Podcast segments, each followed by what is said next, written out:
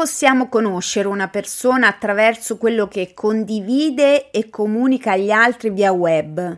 Attraverso i canali social, quanto viene fuori di noi? Ormai lo avete capito, mi faccio sempre tante domande, a cui provo a rispondere parlan- parlandone a voi, ma al solito lo farò dopo la sigla! Sorriso sospeso è il podcast leggero, ironico ma non superficiale in cui parlare di tutto, sperando di donare un sorriso a chi ne ha bisogno. Un sorriso non costa niente, ma svolta la giornata a chi lo fa e a chi lo riceve. L'altra mattina ho ricevuto questo audio da mio fratello Antonio che vive in Canada e che non vedo da vent'anni. Ve lo faccio ascoltare. Ciao sorellina, volevo condividere con te una riflessione. Io e te ci conosciamo da una vita, in maniera proprio letterale. Però abbiamo solo speso i primi, diciamo, 20 anni insieme. E adesso che ne abbiamo 40, eh, siamo due persone diverse, molto diverse da quello che eravamo quando avevamo 18 anni o 20 anni. Per cui in un certo senso non ci conosciamo adesso da adulti. E quindi per me i social media, i podcast che fai, sono delle opportunità per eh, avere un po' una finestra sulla tua vita da adulta e anche conoscere un po' la donna che sei diventata. Quindi mi fa piacere vederti condividere un po' della tua vita in rete, di conoscere un po' meglio anche la tua famiglia, mio nipote, mio cognato e così via. Niente, volevo solo condividere questa idea, eh, questa riflessione e dirti che sono molto orgoglioso della tua intraprendenza e del tuo volerti mettere in gioco. In bocca al lupo per il nuovo podcast e ci sentiamo presto. Un bacione, ciao. Beh, fratellino, che dire se non che ti ringrazio per la stima e il supporto morale, ma soprattutto per la riflessione che mi spinge a fare. Mi hai davvero dato un bell'assist, grazie. Dovete sapere che io e Antonio siamo cresciuti insieme quasi come gemelli. Io non ricordo la mia vita prima di lui, e come potrei, visto che quando è nato avevo 18 mesi. Ora non venite a farmi i fenomeni che voi vi ricordate cosa facevate ad un anno, perché io a malapena ricordo cosa ho mangiato ieri, eh? Dicevo, io e mio fratello, una volta diventati maggiorenni o poco più, abbiamo preso strade differenti. La sua l'ha portato all'estero, davvero molto lontano in Canada appunto ed è per questo che non ci vediamo da vent'anni.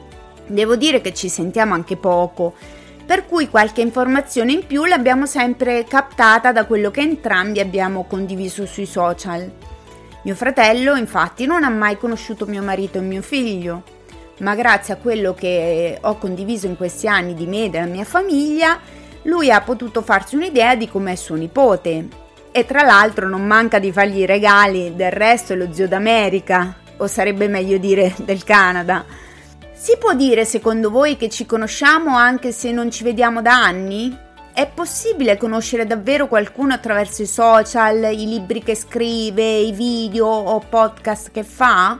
Beh, io mi limiterò a dire la mia come sempre, ma per il resto lascio a voi la voglia o meno di rispondere a queste domande. Io sono una persona espansiva, nella vita vera come nei social. Amo condividere la mia opinione. Vabbè, questo è scontato, è ovvio visto che sto facendo un intero podcast incentrato su questo. Comunque, dicevo, non sono assolutamente una persona riservata e spesso è un po' un'arma a doppio taglio della serie. Tutto ciò che dirai potrà essere usato contro di te. E se ci pensate, alla fine non è quello che fanno gli hater sul web? Io devo ammettere che essendo una signora nessuna, non so se si dice così, ma vabbè, lasciatemi questa licenza poetica. Non essendo quindi famosa, ma è questione di poco, eh? Sono sicura che prima o poi arriveranno tante di quelle proposte. che scema che sono. Vabbè, torno, torno seria e vi dico che non essendo appunto una VIP, non ho incontrato molti hater sulla mia strada Qualcuno ogni tanto che capisce fischi e per fiaschi o che commenta a sproposito per non dir di peggio, c'è. Ma insomma, molti nemici, molto onore non è proprio il detto che più mi si addice. Anche perché se posso evito di litigare in generale proprio nella vita, figurarsi con degli sconosciuti sui social.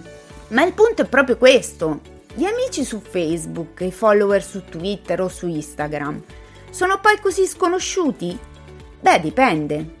Da che dipende? Da che punto guardi il mondo? Tutto dipende.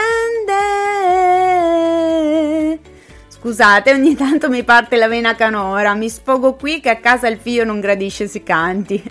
Ma torniamo all'argomento di oggi. Dicevo dipende perché c'è chi condivide tutto quasi di se stesso o solo alcuni aspetti o ancora nessuno e si rifugia dietro ad un personaggio di fantasia, eccetera, eccetera, eccetera. La Fizza e Maria, il mio account social e la mia persona sono la stessa cosa? O la Fizza è solo un personaggio? Beh, liberi di crederci o no, nel mio caso sono tendenzialmente la stessa cosa. Ma nei social si applicano comunque dei filtri No, non parlo di quelli sulle foto e i video che, raga, comunque ve lo dico, ma tanto lo saprete già, possono davvero trasformare la fisionomia di una persona. I filtri di cui parlo io mh, mm, sono alla base della decisione finale di pubblicare o meno qualcosa, perché prima di condividere una foto, un pensiero, un tweet, un video, chiaramente ci pensi è il tempo di decidere cosa, quando e come pubblicare quel determinato aspetto di te stesso sui social. Quelli che io chiamo filtri li dividerei diciamo in tre categorie. Uno è la privacy, cioè ad esempio chi vuole mantenere l'anonimato, o c'è chi decide di mostrare solo alcuni aspetti, chi al contrario condivide più o meno tutto. Chiaramente non entro nel merito del perché si faccia una scelta piuttosto che l'altra, tanto tutti sono responsabili appunto delle proprie scelte e assolutamente liberi di fare quello che vogliono. L'altra categoria è l'apparenza, lo status symbol, il volersi farsi notare, il voler mostrare solo le cose belle di sé, della propria vita. Spesso infatti si dice, soprattutto riferendosi ad Instagram, che sia un mondo perfetto, dove tutti sono belli, ricchi, impeccabili, ma forse davvero poco reali. Della serie, ti faccio vedere in foto quello che voglio farti vedere e nascondo tutto ciò che di poco instan- instagrammabile c'è dietro, quello che insomma non piacerebbe a nessuno, viene in qualche maniera celato, nascosto, un po' come si fa con la polvere, no? Sotto il tappeto. L'ultima categoria ehm, è quella del voler crescere sui social, collezionare follower, utilizzare i social come supporto al lavoro o addirittura come lavoro stesso questo chiaramente ha dei dettami eh, ben definiti, bisogna attuare delle strategie ad hoc, sicuramente non ti puoi permettere di pubblicare qualunque cosa, ma deve essere tutto in linea col prodotto o servizio che vendi, devi limitarti a determinati aspetti o poco più. Ecco, ora io in teoria so, so come funziona, so più o meno tutto, o almeno lo sto un po' studiando questo tipo di approccio, perché vorrei provare a lavorare sul mio personal branding. Ma raga, io sono un'impulsiva, spontanea, se sento il bisogno di parlare di qualcosa lo faccio a prescindere dal fatto che abbia a che fare o meno con quello che dovrei pubblicare per avere un profilo coerente che mi aiuti a fidelizzare la community. E infatti ho creato un podcast in cui non c'è un tema, che a livello di engagement non gioca sicuramente a mio favore. Ma sì, che me frega. Detto ciò, secondo me si può conoscere una persona attraverso il suo profilo social, ma non del tutto. Ci si può affezionare? Assolutamente sì. Io voglio sinceramente bene ad ognuno di voi. Che ruffiana che sono. No, dai, seriamente, ho amici virtuali a cui sono molto affezionata e che sento vicini e affini. Voglio dire, io ho iniziato a fare podcast perché sono diventata amica su Twitter del teenager, ad esempio, eppure non ci siamo mai visti di persona. Oppure ho iniziato a fare radio grazie a, a Sandro eh, su Radio Asso eh, e faccio una volta alla settimana questa piccola rubrica insieme a lui.